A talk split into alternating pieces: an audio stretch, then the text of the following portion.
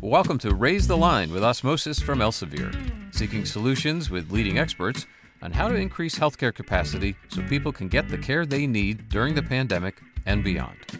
Hi, I'm Shiv Gaglani. If you're curious about the role of big box retailers in the US healthcare system, we have a special guest with us today from one of the biggest players involved to provide us with some insight. Dr. John Wigneswaran, or Dr. Wig, as he's known, is Walmart's chief medical officer, leading the company's safety, quality, and training programs, clinical program development, and medical affairs areas. He brings deep experience in the healthcare field to his current role. In addition to being a practicing nephrologist for many years, he spent nearly two decades in a variety of roles at major companies in the pharmaceutical, medical device, and healthcare service industries. In addition to finding out about the role of Walmart Health and Wellness in healthcare delivery, we'll also be asking Dr. Wig about the recently launched Walmart Healthcare Research Institute, which aims to increase access to healthcare research and innovative medicines focused on studies that have a health equity impact. So, Dr. Wig, thanks for taking the time to be with us today. Thank you, Shiv. Really appreciate it. Well, as you know, our audience comprises many current and future healthcare professionals. And one of the questions we always like to start with is just learning more about you, what got you interested in medicine, and then eventually nephrology. Sure. Yeah. I, mean, I think if you met me in high school, you'd have never thought I was going to become a physician. I was not paying too much attention in school and, and was pretty heavily into music and, and thought I was going to go down that career and was doing a bunch of session work. And my dad was a pediatrician. And so through a bunch of different events, you know, I just ended up gravitating towards uh, healthcare it was something I'd always seen and, and really admired. And so it was, it was somewhat of an organic move. Yeah, no, totally. I can definitely relate to that. My my father being a physician as well, and just kind of you're growing up surrounded with it. And then, you know, take us through med school. Like, what what got you interested in medicine and nephrology? Because that's always on top of our learners' minds, understanding how they choose what specialty they go into. Yeah, you know, I when I was going through medical school, I I didn't really have a clear understanding of what I wanted to do. I was, you know, initially gravitating towards radiology. It just was more visual, it seemed more artistic and and I actually did a year of medicine and radiology and while I was doing radiology, i just didn't um, wasn't as uh, passionate about it and I happened to be doing some renal procedures, doing some, you know, intravenous pyelograms and, and just started getting interested talking to people. And so then I switched out and finished up my internal medicine training and then went off to nephrology.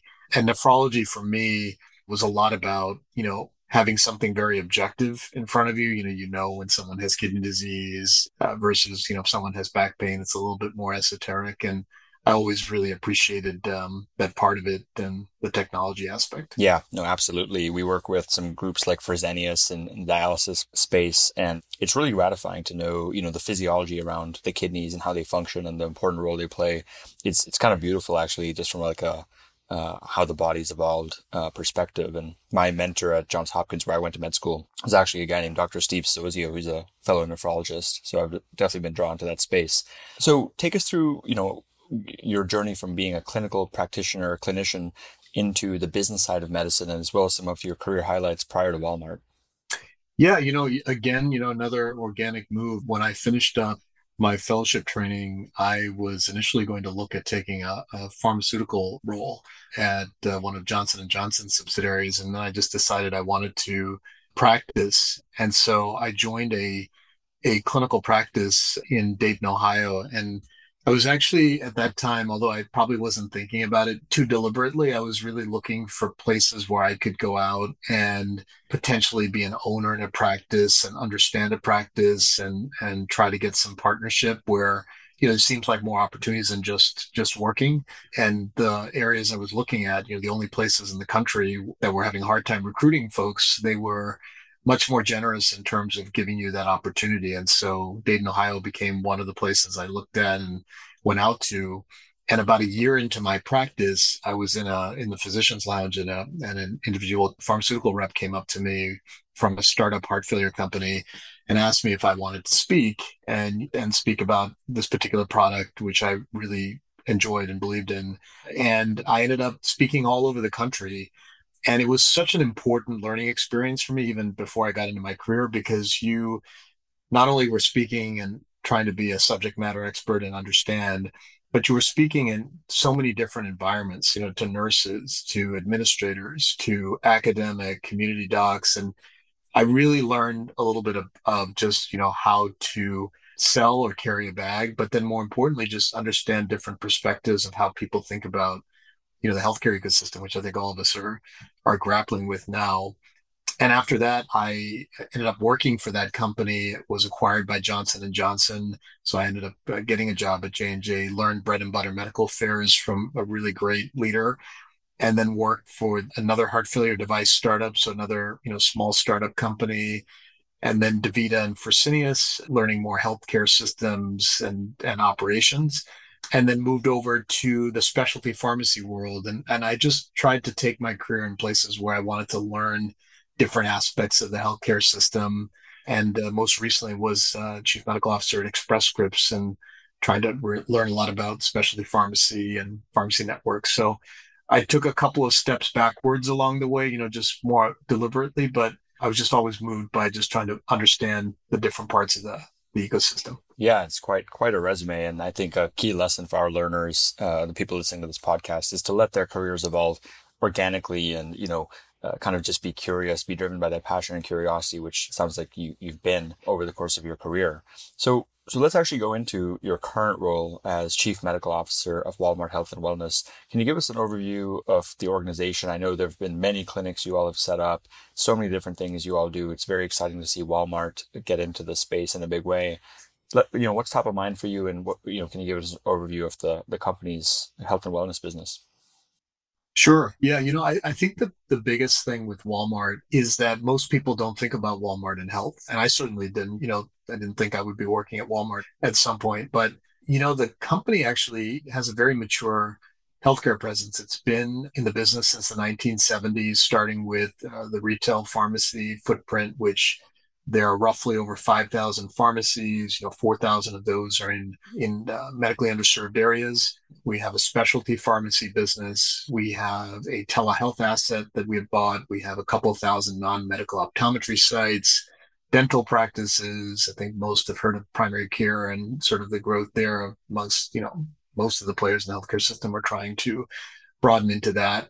And then, you know, being things such as, you know, the retail side of the business and food, where the largest grocer in the world and we've been playing more in the regulated markets. And so you know that's a little bit of sort of the scale. And you know there's 150 million people that go through a walmart every week. You know there's a walmart within 10 miles of 90% of the population. And so it, when i think about my career and one of the reasons i really wanted to be at walmart is that it, it you're able to touch pretty much every aspect of the healthcare ecosystem and you're touching people that truly have a need.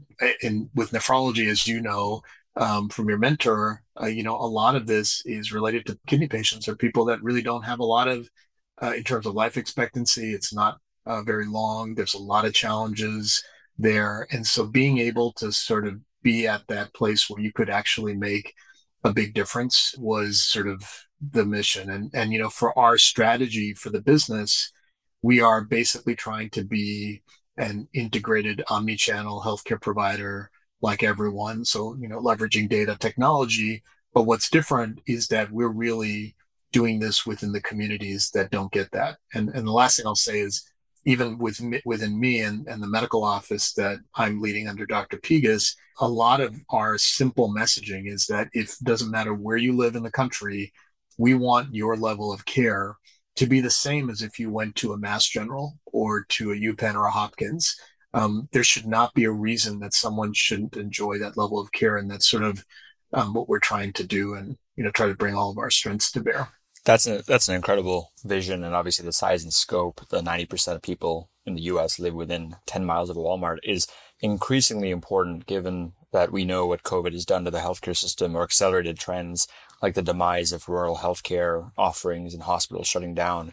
So that's very powerful that, that you all are focused on that and are able to be a delivery mechanism. I will say, you know, I've been following the Walmart story for a couple of years now. We've benefited a lot from meeting some of your colleagues who are really current and former colleagues, people like Marcus Osborne, who are on the podcast during the height of COVID. Uh, Puluru, who I first met at the health conference in Las Vegas, Carrie D'Amico, Brad Soucy, and a few others who I think are doing great work as far as setting up these clinics. Roshan Parikh, who uh, we had on the podcast a while ago, who obviously was part of Walmart dentistry for a while. So it's a great team you guys have assembled over the years. you know, going into being able to serve under-resourced communities, you know, tell us a bit more about the Walmart Healthcare Research Institute. You know, how did it come about and what are your main objectives with it? Yeah, you know, so you know, when you think about just even, you know, this is the same question, right? It's like, you know, Walmart and research don't understand and and and it's it's less about about research. You know, we're not starting the research institute to become a clinical research organization or do a thousand studies. When you think about it, it's really an extension of sort of this access and equity uh, initiative and mission that we have in terms of making sure everybody has those same opportunities. So, you know, we already know, you know, most clinical studies, if not all, are not really including communities from underrepresented populations. And a lot of reasons for that. It could be that they can't get to a study site. They may not be considered. Some have jobs that don't allow them to take time off work. And so when I think about research, I'm thinking about it in the sense of I have the ability to identify the diseases and drugs that matter to our patients. And so one is that we're able to shine a spotlight on these are the things that we want folks to be aware of. But then when I communicate to that patient or customer, I want to be able to use that point in time as a way to talk to them about their condition, talk to them about a study that is might be relevant to them because we are the provider for our patients. You know, the roughly almost 30 million people that are using our pharmacy, we're their providers. So they will listen to something we're saying. So me saying, you know, hey, your son has asthma. And did you know we have a study um, looking at a specific device, device for uncontrolled asthma? that's a much more relevant conversation. And then lastly, you know, after even whether someone gets decides to participate in research or not, what's equally important or probably even more important is that we just don't leave it there, whether they're recruited or not. We want to be able to see what happened in the community or what with that patient. So did they trust their provider more?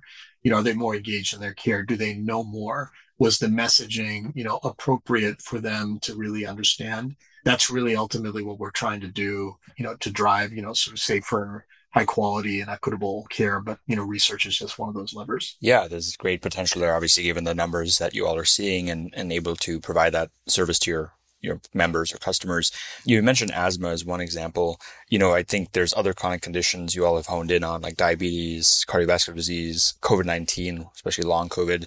Can you tell us a bit about kind of the, the conditions you all are trying to cover and then any plans to grow and do research kind of beyond some of those? Yeah. Yeah. So I think, you know, we have a, we have a mechanism of which we try to score, you know, the appropriate kind of studies and frankly, even pharmaceutical companies that we want to work with. So you know, obviously diabetes, cardiovascular disease, obesity are important to us and we over index on those on those conditions with our our population.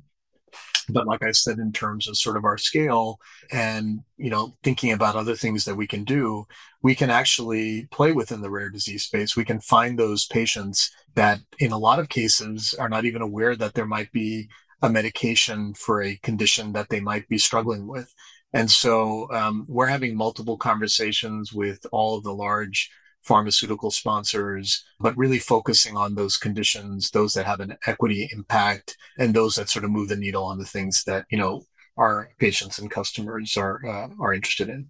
Yeah, that's amazing. I mean, I can't wait to watch that space and see how it evolves. You know, I know you mentioned one of the key things you're trying to do with this research institute and Walmart in general is uh, moving the needle on diversity, equity, inclusion, and accessibility.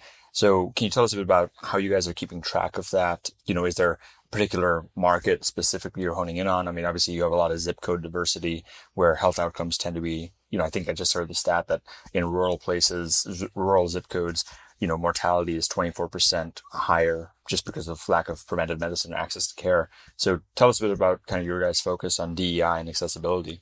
Yeah, you know, and I think it's it's a really great question. It's also a challenging question to answer because, you know, I think when you focus just on a metric, which I think the FDA and others are looking at, just race, for example, you also miss a lot of the things that you just mentioned is is there you know a systemic issue as to why someone doesn't have access or other issues so we're trying to look at this more holistically we are trying to determine what are those metrics we should be following such as trust metrics and and other KPIs. And in fact, there's a lot of work being done at Yale, um, in particular, looking at not only trying to figure out how do you quantify trust or how do you quantify sort of what constitutes an underrepresented population, but also very interestingly, what constitutes a pharmaceutical sponsor that is also leveraging and keeping these these issues in mind as well. And so we're trying to figure out and and spending a lot of time over the next couple of months trying to determine what those appropriate metrics are.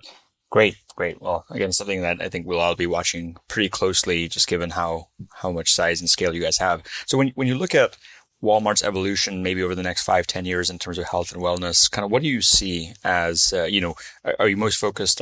Obviously on, on, expanding your footprint, more states, more centers, you know, more services, the Re- Healthcare Research Institute. How do you see it evolving over the next five to 10 years? Yeah, you know, I, I think, you know, this is sort of the age old question, right? In terms of just what transformation looks like or what disruption looks like. And, and one of the reasons I came to Walmart is that we can do things right now. And I'm, I'm actually more focused on right now. So for example, we have the ability in clinical studies to really solve a gap in patient recruitment, which is very difficult. That's something we can do now and we can make an impact.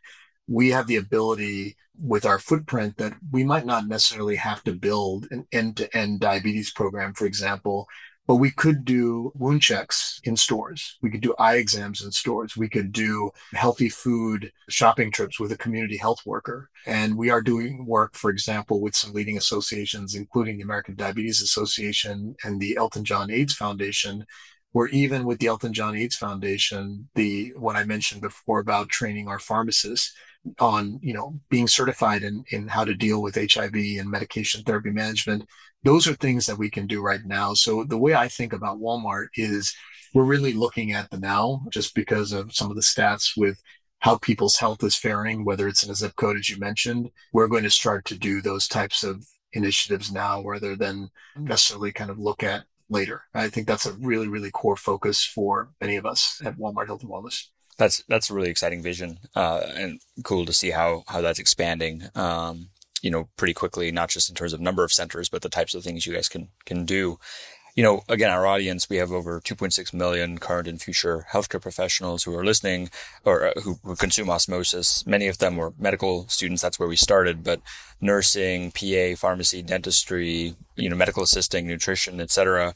What's your kind of pitch to them about maybe coming to join Walmart and that, that tr- this transformation you all are helping drive forward, especially because we know that there's issues with both the training and the retention of healthcare workers, as many of them are currently leaving or, or considering leaving the workforce, given all the stressors. Yeah, you know, it, it I, I would take a take on this where, you know, clearly, you know, kind of the burnout that healthcare workers are facing is is pretty significant. There's a tremendous amount of stress for whether it's the pandemic and frankly whether it's a lot of things there's a lot of change and disruption that's occurring what i've tried to to at least preach and probably preach is the wrong word at least what i've learned is try not to define yourself by your skill set in terms of as a subject matter expert so as a nephrologist or as a dentist or a nurse practitioner is you really want to think about yourself in terms of that I have a clinical skill set. But if I was going to be dropped into a dental, let's say I'm a nephrologist, if I'm going to be dropped into a dental practice, am I able to sort of execute on a business with sort of my clinical chops? Because the era of being a subject matter expert is rapidly changing. You know, information is out there. Everything can be Googled or Siri'd. But what I think is really compelling about individuals, particularly those that are coming here, is those that can work cross functionally and try to figure out how to pull all those things together, how to execute, how to operate, which is very, very different than, you know, sort of what you've learned in, in school and more academically. So I've always found that to be helpful and it sort of keeps you in, it keeps you relevant as well. Definitely. Yeah. Some of those, uh, what, what are often referred to as soft skills in terms of, you know, whether it's empathetic listening and, and shared decision making with patients to creatively thinking about how your practice needs to evolve. Because even over the course of the last 20, 30 years, you talk to any current physician, including probably you, you know, starts off in the age of HMOs and, you know, standalone medical practices, and those have all a bunch of them have been swallowed up by large healthcare systems now. Things are changing so rapidly, and that's actually why we launched the Raise Line podcast. So on that on that kind of topic, what other trends are you excited about and watching? Obviously, this entrance of all these major retailers and companies, Walmart being foremost among them, but also, you know, Amazon, CVS, other companies getting into the healthcare space in a big way. What are some trends that you think are, are here to stay in a hopefully post-pandemic environment? Clearly, COVID's still happening, but it's less acute than, uh, than when we first launched this podcast. Yeah, I mean, I, I, think I think one of the trends obviously is, the, is this this idea of non-traditional entrance, you know, and, and whether it's a retailer, whether it's uh, non-traditional data elements, whether it's zip codes, or even if somebody votes, you know, if, if we know that someone votes, um, that individual is a much more engaged individual. So if I threw a clinical program or a message in front of them, they're probably going to respond to it more than someone else. And so this ability to be able to look at your entire life is, I think, very, very critical. Um, it, it will touch whether based on your diet, what your pharmacokinetics are on in terms of sort of whether a drug works or not, or you know how adherent you're going to be. So that to me is probably the most interesting trend, and probably the reason you're seeing sort of all of these different changes uh, from sort of the way we traditionally used to practice, is because they do make a big difference, and I think that's going to that's going to continue, whether it's a retailer, whether it's telehealth, et cetera. But this whole idea of going upstream and more real world is, I think, uh, something that I'm excited about. Definitely. That's really exciting as well. I know I want to be respectful of your time. We're coming up on, on the, the time. I just had a couple of quick, quick questions. One is, as you know, Osmosis is a teaching company. And uh, one question we like to ask our guests is if you could snap your fingers and teach any audience, whether it's clinicians or patients or someone, some other group, anything, what would it be and, and why? You know, I, I think I'll go back to something I said about um, just being able to sort of walk outside of your maybe your comfort zone as a subject matter expert. You know, what I've found is there's a difference between someone who is a subject matter expert and frankly someone who is strategic, you know, sort of can identify large trends. So, you know, if you're trying to build a quality and safety organization, you want to be a high reliability organization or, or get to a just culture. But trying to get from strategy to implementation and be, and being well versed in operations and understanding metrics, um, while you can't necessarily teach someone to be an operator, being familiar with what the difference is between being an operator and executor versus somebody who is more of a strategy person uh, or maybe a, a, leader in a different way is is critically important. I think clinicians are going to be called on for that, and and being an operator sort of touches a bunch of different things, you know, having direct reports, you know, understanding how the important KPIs, understanding how to focus, what are the levers you want to push. If you guys could figure out a, a learning plan for that, I would, I would definitely watch it. yeah, no, definitely the, the whole, you know, business medicine or how to, how to, not just business and medicine, right? But, but the actual like, you know, how to persuade people, how to, uh, manage, uh, all of that stuff's important. I mean, certainly having grown osmosis from zero pe- or one person to a hundred people, definitely I've seen that that uh, that importance. It's very much like how do you convince a patient to follow a course of action or a treatment plan. Same with a direct report. So it's interesting. You know, you've already touched upon some advice you'd give our learners about uh, developing those skill sets uh, we talked about. What other advice would you give to them about um, approaching their career in healthcare? If you have any other advice. Yeah, I mean, I, you know, I think this is probably very cliche, but you know, really try to love what you're doing. And and I think you touched on also just you know as you go through your career it's it's tough to plan you know what you're trying to do. And I, I always found that if you're a little bit more intentional number one about doing things you like working people with uh, who you like but then also recognizing gaps and sometimes taking a step back and trying to learn different skill sets along the way it, it's really important. I, I don't think i would be where i am if i didn't do that. And frankly, even the individual I report to now, Dr. Uh, Pegus, Cheryl Pegus, that was also intentional to try to learn from another physician who's done pretty remarkable things and being able to learn, you know, those are the things you want to try to be intentional about. At least that I found that to be really helpful. I would definitely echo that advice that oftentimes it comes down to who you surround yourself with as opposed to exactly what you're working on. Um, so uh, Dr. Wig, I really appreciate you taking the time to be with us today, and more importantly, the work that you you and your team are doing to uh, to raise line and strengthen our healthcare system. Thank you, Shiv. I really appreciate being here. And with that, I'm Shiv Gaglani. Thank you to our audience for checking out today's show. And remember to do your part to raise the line. We're all in this together. Take care.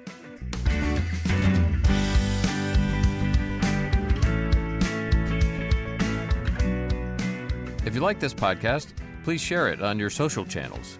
You can also subscribe to the series and check out all of our episodes at osmosis.org slash raise the line podcast.